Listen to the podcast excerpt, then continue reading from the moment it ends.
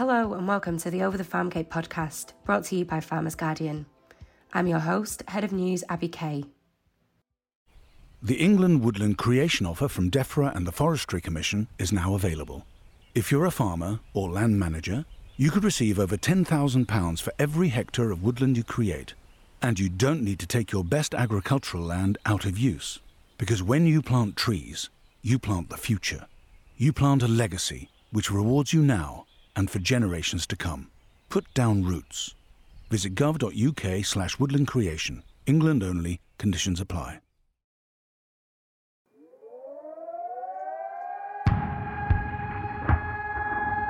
This week, we're bringing you a special episode on the Russian invasion of Ukraine.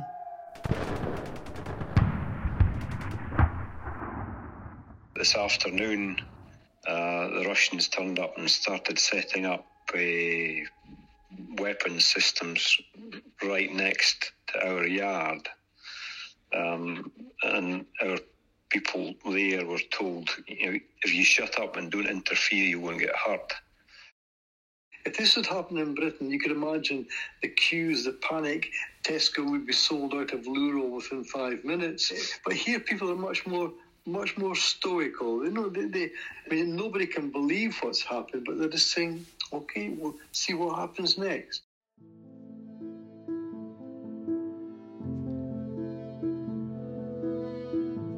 Those were the voices of two Scottish farmer expats who have made Ukraine their home Peter Thompson and Sandy Fullerton. We spoke to them to shine a light on the personal stories behind the war, which could see up to 5 million refugees flee the country. The human cost of President Putin's attack is already tragically evident and is only expected to grow as the conflict puts vital food supplies at risk and pushes more people in the Middle East and North Africa into food insecurity. The two regions are heavily dependent upon wheat from Black Sea ports, with Russia being the world's third largest producer of wheat and Ukraine the seventh largest. Before the recent invasion, the US Department of Agriculture expected the two countries to supply 30% of the world's wheat exports this season. Ukraine is also the world's fifth largest corn grower, the second largest sunflower producer after Russia, and has the eighth largest rapeseed crop. It is the world's eighth largest soya producer, just ahead of Russia, too. Understandably, then, commodity markets across the world are being rocked by the conflict between these two farming superpowers. The EU, which imports 19% of its wheat and 13% of its oilseed from Ukraine, as well as animal feed crops and Russian fertilisers, has already committed to revisit the objectives of its sustainable food policies, the farm to fork and biodiversity strategies, to ensure Europe's food security. Our head of business, Alex Black, will be exploring the big picture impact on commodities later on in the podcast. But for now, let's return to Peter and Sandy. Peter is originally from St Andrews in Fife, where he had a 110 hectare farm growing cereals and vegetables. He left for Ukraine in the early 1990s after finding himself unable to expand his Scottish farm, and now runs a business growing sunflowers, oilseed rape, winter wheat, corn, and soybeans across 21,000 hectares in the Odessa and Kherson region in southern Ukraine. The land in Kherson is fertile, but a key target for the Russians because controlling it gives access to the mainland from Crimea, a thirsty peninsula with drying reservoirs which was annexed in 2014. And last night we lost 10% of our uh, land bank to um, to the Russians. They just walked into the farm about four o'clock in the morning uh, and kicked out our night watchman. Um, and that's it. We're out. So they, Uh, they came in on foot.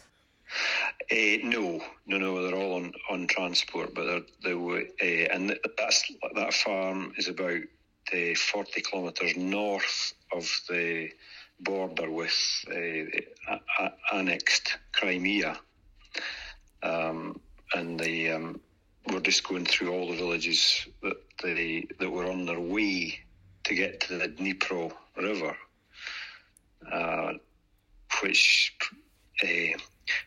There's a like a, a huge canal runs from the Dnipro River to Crimea. Um, before uh, Russia annexed Crimea, all the Crimean water supply went down that canal, and the one of the, you know one of the first moves the Russians make when they start the war is to get to the Dnipro River, get control of the pumping station and the canal, and uh, literally they turned on the pumps last night and opened the sluices, and Crimea, Crimea is now Russia is now stealing water from Ukraine. So, I, I mean, obviously, there's already been a big impact on on your farm. Do you think? How do you think that's going to change going forward? Is there? Are you expecting it to get worse? Yes. Um, today, uh, near the city of Kherson in the south of Ukraine, um, on the other side, on the, the right bank of the Dnipro River, uh, we have a, a, smaller farm there, it's only 800 hectares of dry land.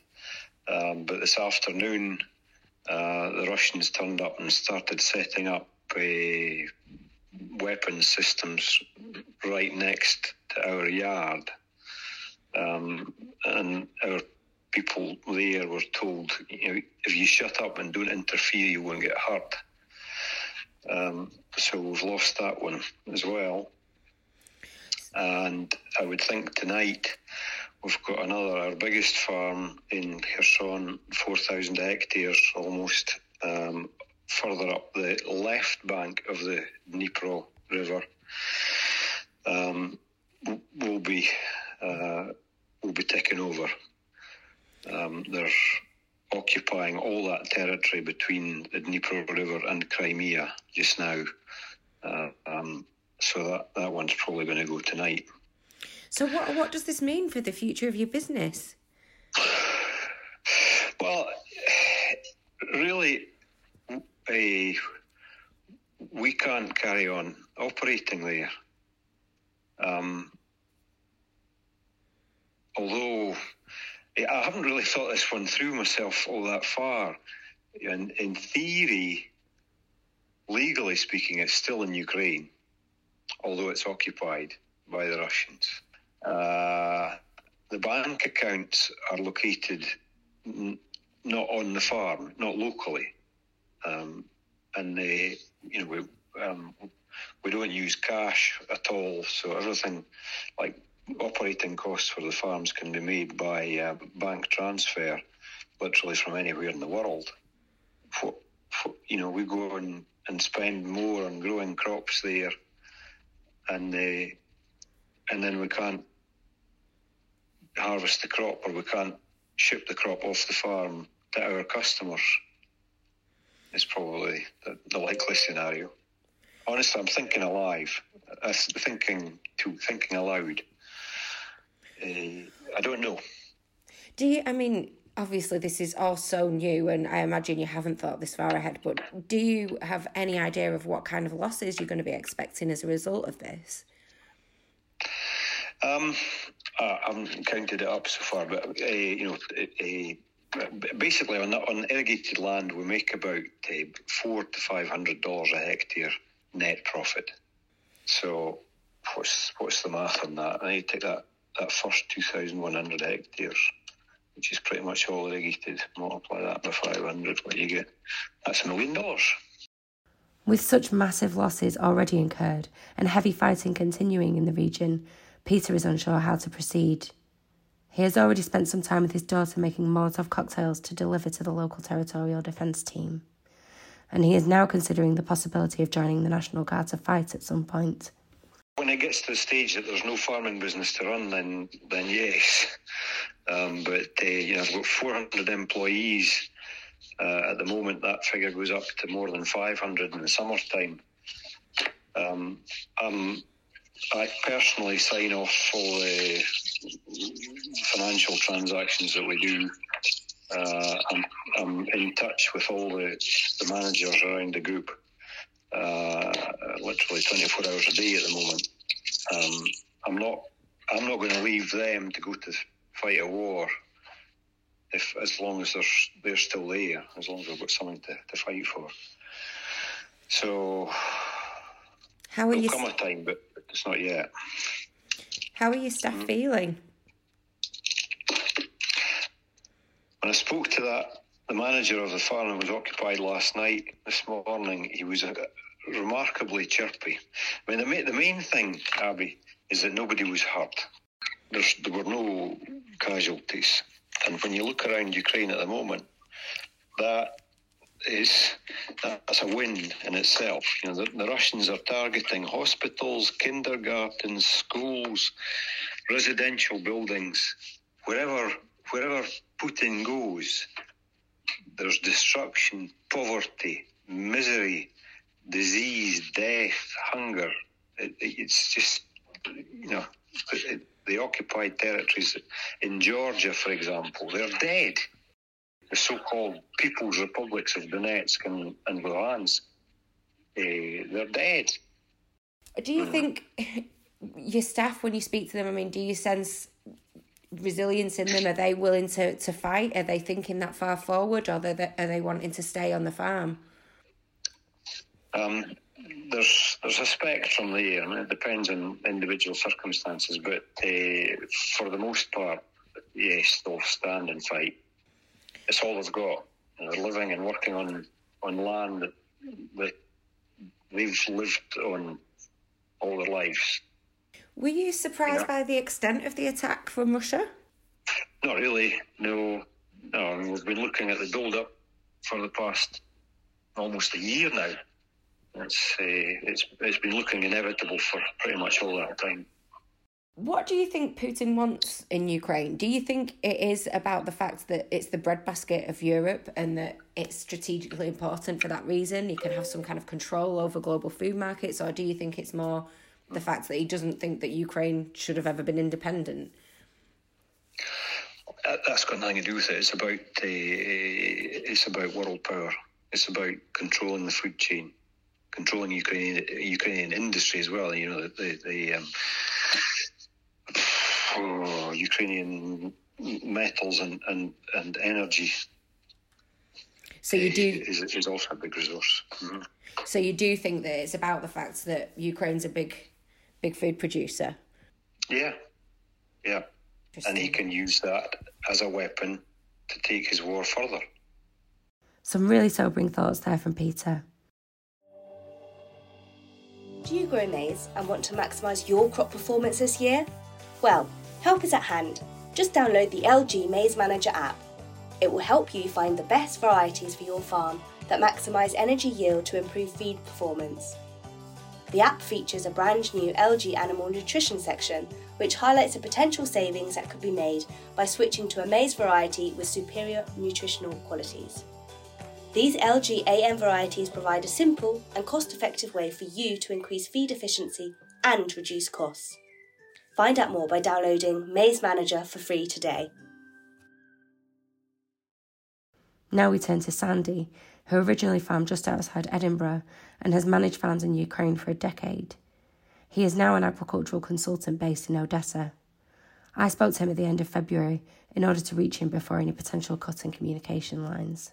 It's actually quite quiet. It's actually quite quiet at the moment. Actually, Odessa has actually, compared to most cities in Ukraine, Odessa has actually been spared most of the bombardments that have been other places. But we're expecting it because there's there's Russians coming from the, the Crimean Peninsula, and the, the Ukrainians have blown up some bridges between here and Kherson, just try and stop the Russian advance. But uh, I mean, there's also Russian troops to the east of, the west of here in the small Russian enclave of uh, Transdniestria, which is next to Moldova.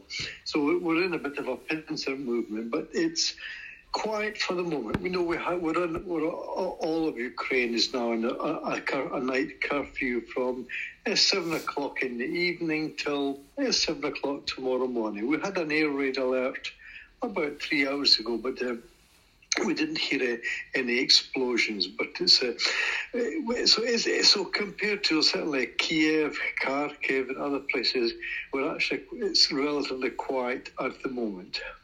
So, have the Russians attempted to bomb the ports in Odessa? Uh, not yet. I mean, we know there's been a, there's been there's been some attacks on the infrastructure and ports on the Sea of Azov near the poor small port of Berdyansk has been attacked. I mean, the trouble is there's so much confusion and disinformation. It's hard. It's hard to know. But there's certainly been no as far as I'm aware, no direct attacks on the main port facilities in Odessa and Ilychevsk, which is near here, which are the main, this one and Mykolaiv, about 50 kilometres away, are now the main export routes for. Uh, for Ukrainian grain, but of course at the moment there's okay, okay, the winter wheat's all in the ground, but we, I spoke to there's a an Australian farmer who, who, who runs two farms just east of here. And basically, he's in Romania just now because he can't cross the border. But he said basically everything's just shut down. A lot of men have either been called up for the army or are volunteering for the army. So, yeah, there's basically, and this, this normally would be the start of the spring sowing for sunflowers. Well, not yet, but in the next couple of weeks. Uh, so no, so I mean, fertilizers are going to be either very expensive or impossible to get. So yeah, it's a, a lot of confusion. But there's obviously there's going to be the the yield prospects. Mean, Mike has probably got better connections knowing what the overall yield prospects are, but they, they'll certainly be taking a hit the longer this goes on. But of course, the main thing is if Ukraine loses access to the Black Sea, then of course that's a big export problem. That's not well, not just a problem for Ukraine, but it's a severe problem for countries in North Africa, Egypt, and Morocco, etc., that really depend on about 30 40% of their grain coming from the Black Sea area. How likely do you uh, think that is? No, absolutely nobody knows. Yeah. I mean, there's, I mean, there's, already been obviously. I mean, there's nobody knows how much infrastructure has been damaged in the way of roads or railways yet. The ports, I, I said around here, the ports are. I mean, there's no, nothing moving because of course now eh, the cost of insurance in insuring any ships to go into the Black Sea would be prohibitive. So most, although mean Cargill's, they own the big port here, they are the main holding in the big port in Odessa. It's a question of they won't be able to get ships in because no no shipping company is going to come anywhere near Ukraine at the moment because the insurance will be, will be if he, if you can get it, it will be prohibitive. I went on to ask Sandy what was happening to farmland around him. Yeah, I mean, basically farming, actual farming at the moment will probably be at a standstill. Nothing will be happening. I mean, normally just now, of course, with the last of the frost, people will be putting on uh, the putting on fertilizer onto the wheat and starting to prepare ground for sunflowers and corn. But I'd imagine that's completely stopped. no one knows if you can even get fuel for spring operations. I mean, the, in the, even in Odessa here, there's the fuel. I don't say it's run out, but it's it's getting very very scarce. So I'd imagine that the chances of getting fuel deliveries to the farms are pretty small. There's been one confirmed hit on an oil refinery just south of Kiev. So I'd imagine the whole distribution of fuel is going to be a problem going forward. So I'd imagine there's very little, apart from maybe some of the small scale farms. I, I would, you know, this is only what I, I can imagine, but I imagine that most of the land work has actually come to a complete stop for the moment. Were you surprised by the extent of the attack by Russia? I personally wasn't, but, but a lot of my Ukrainian friends were completely astounded. I think they, we knew, okay, I mean, they, they, they had heard about the hysteria being talked about in the in the USA and the British and the European press about what's happening, but most people here were were completely. I mean, life was until last Thursday. It was people were sitting out in cafes. They were just life was going on. Uh, maybe a little worried, but no. It, I think especially the Ukrainians were completely gobsmacked and shocked by what Putin's done. But I mean, I certainly wasn't because I mean, I think anybody who heard the speech he made about denazifying and everything else in Ukraine, I mean, um, the man is obviously on a personal mission to destroy Ukraine. That's fairly obvious. so, of course, the main fear now is that although there has been some talks today, which probably won't go very far, is that either because the Russians were a lot of conscripts, ill trained. The, the advance obviously hasn't gone as fast and as far as the Russians hoped. It's whether they will actually you know, step up with some other rather more nasty weapons or pour in more troops or what, what they'll do. No one really knows what the next steps will be. Whether because Putin can't afford to be have any loss of face, or he'll be out on his ear as well. This could easily change the regime in Moscow as well as it can change the regime in in Kiev. I mean, that's just my opinion, but it's, uh, there's a lot of domestic problems in Russia. Of course, people in Russia are being fed a completely unrealistic news on the state-controlled media, but the, the word passes, and again, the internet severely curtailed in Russia. Facebook, Instagram are almost non-existent, but people know what people find out what's going on. They suddenly know today that there's massive queues At all, all the bank cash line machines in Russia because they know that they've heard that there's going to be a run on the banks. So yeah, I mean, Putin has to. He must be. Well, there is a danger for Putin as well as for the people in Ukraine as well. People are also very, they are very pleased about the support. Okay, there's no troops on the ground, but the support that's coming in from Europe, from Britain. I was on the, I was on the local tram the other day and we were talking to a passenger. I said, I said I was from Britain. They all got up and said, well done, we love you. shake, shake hands. in Britain, you can imagine the queues, the panic. Tesco would be sold out of Luro within five minutes. But here people are much more much more stoical. I mean, nobody can believe what's happened, but they're just saying, okay, we'll see what happens next. The rest of the world, too, is waiting to see what happens next. Farmers, in particular, will be watching the commodity markets closely. So, what's happening there now? Our head of business, Alex Black, is here to explain. The conflict in Ukraine has had a major impact on commodity markets, and the knock on effect will be felt throughout the agricultural supply chain, with industry experts warning the impact will be catastrophic and exacerbate world hunger. Oil prices have stormed higher since the start of the invasion and jumped to $139 a barrel, the highest level for almost 14 years. Queues have formed at petrol stations with prices soaring on the forecourts, and for red diesel, according to BoilerJuice, the price has increased to 111.84 pence per litre. This compares to 72.42 pence per litre at the start of 2022. Fertiliser is the other big concern for farmers, with prices already high before the crisis began, and a threat to global crops from reduced yields as a result of a lower availability. For dairy, the conflict was likely to push global prices up even faster. While Russia does import some dairy, this was outweighed by exports from Ukraine and Belarus, according to analysis from Kite Consulting. With those exports cut off, the tight supply situation globally would become even tighter. And with costs so high, producers might not be keen to push for the extra litres to create extra supply. The impact on the red meat market was likely to be more indirect, with rising costs more of an immediate concern than any change in global trade. Besides oil, the wheat price probably demonstrates best the impact of the crisis on commodities. I caught up with Peter Collier from CRM Agri Commodities to tell me more about what's been happening since the invasion began. Yeah, so I mean, Russia and Ukraine have become um, hugely important over um, certainly the last decade, if not even longer. And you know, they now account for a much larger proportion of um, grain exports um, than they did even a decade ago, and it certainly surpasses the importance even that we had in 2014 with the annexation of Crimea. So we've had a huge response in markets. And if you look at the actual raw numbers, uh, wheat production in Russia around about 75 million tonnes this year. Forecast so far for next season range between 82 to 84, so a really um, large crop there.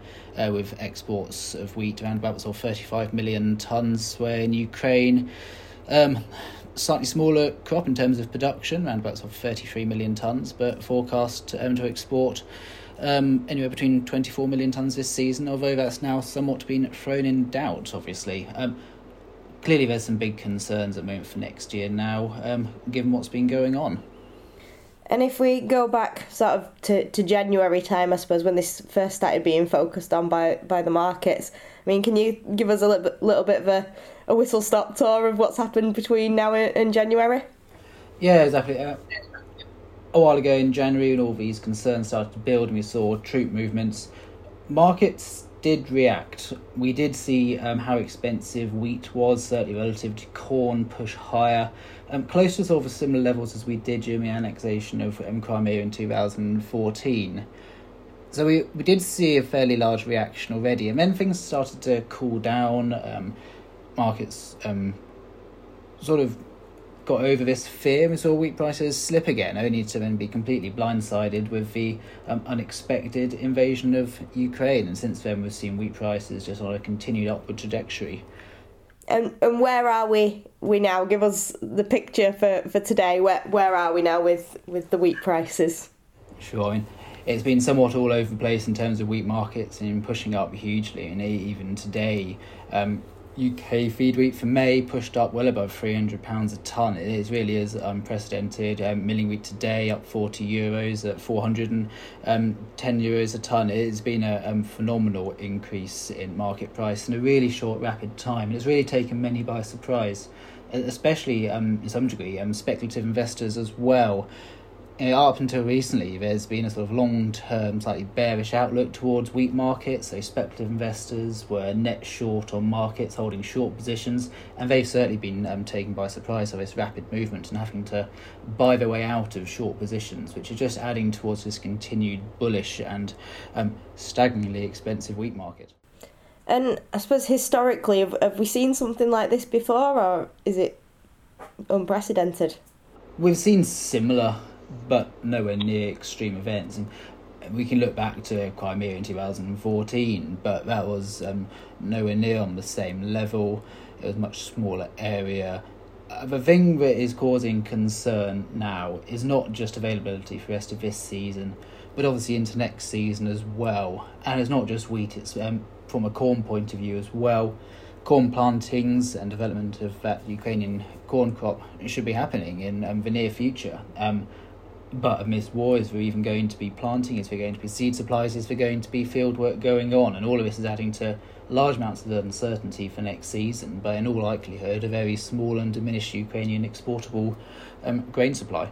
And if we look at other crops, I mean, one of the big focuses for, for, for most of the you know population has been on the oil price and obviously the price at petrol pumps. I mean, if we look at oil seeds, how how does that sort of crude oil price filter filter down to our oilseed rape? Yeah, it has a big impact. Um, crude as part of our overall um, vegetable oil complex. We can't have vegetable oils pricing below that of diesel, otherwise they'll just be used as fuel. So vegetable oils always priced at a slight premium, and certainly this year with a um, reduced rapeseed supply, we've seen a large premium of rapeseed oil above that of other vegetable oils. I think it's going to be slightly different next season. Is that we're also going to have a somewhat shortage of sunflower as well. It's sort of a often a lesser, less talked about crop coming out of Ukraine is the sunflower crop, be it from an oil perspective or indeed meal, both of which are very important. So, looking into next season, it's not just the impact on rapeseed, but the impact on sunflower, which is creating a lot of concern, certainly for the oilseed market for next season. And I know obviously you've not got a crystal ball there, and, and your guess as to Vladimir Putin's next move is probably as good as good as mine. But I mean, with with where this is going, I mean, can prices go even higher yet? I certainly don't want to be in Putin's mind. Um, prices can always go higher. There's no crystal ball to that. Prices will continue to climb while there's still demand there, and currently there is still demand prices are pushing higher, there's no sign to an end of conflict. And with that, prices can continue to um, push higher. At the moment, looking forwards, there's a couple limiting factors on, on markets. At the moment, we are still expecting a very large um, Brazilian second corn crop, for instance, and on the whole, conditions for wheat in the Northern Hemisphere are looking relatively okay. The big question, of course, that's going on is what are yields in Europe going to do from a wheat point of view? If we go and lose a certain quantity of Ukrainian wheat, That's going to put additional pressure on European supplies at the same time as there could well be a shortage of fertiliser um, application and therefore a cut to yield. So, so that's a big uncertainty. At the moment, things are looking manageable, and if you were to sum up um, Northern Hemisphere wheat outlooks at the moment for upcoming harvest, it would negate a lot of the loss of Ukraine. But if we do go and have a dry spring, for instance, then we're in a totally different situation, and of course, prices could easily continue to push much higher. That's all we have time for this week. Thank you to our listeners. We really hope you found this show interesting, even though it's been a difficult subject for us to tackle. If you did, I'd like to ask a favour. You can help us attract new listeners by giving us a five star rating and review. And in the meantime, you can also subscribe so you don't miss any new episodes of Over the Farm Gate. Until next week, from us at FG, thank you for listening.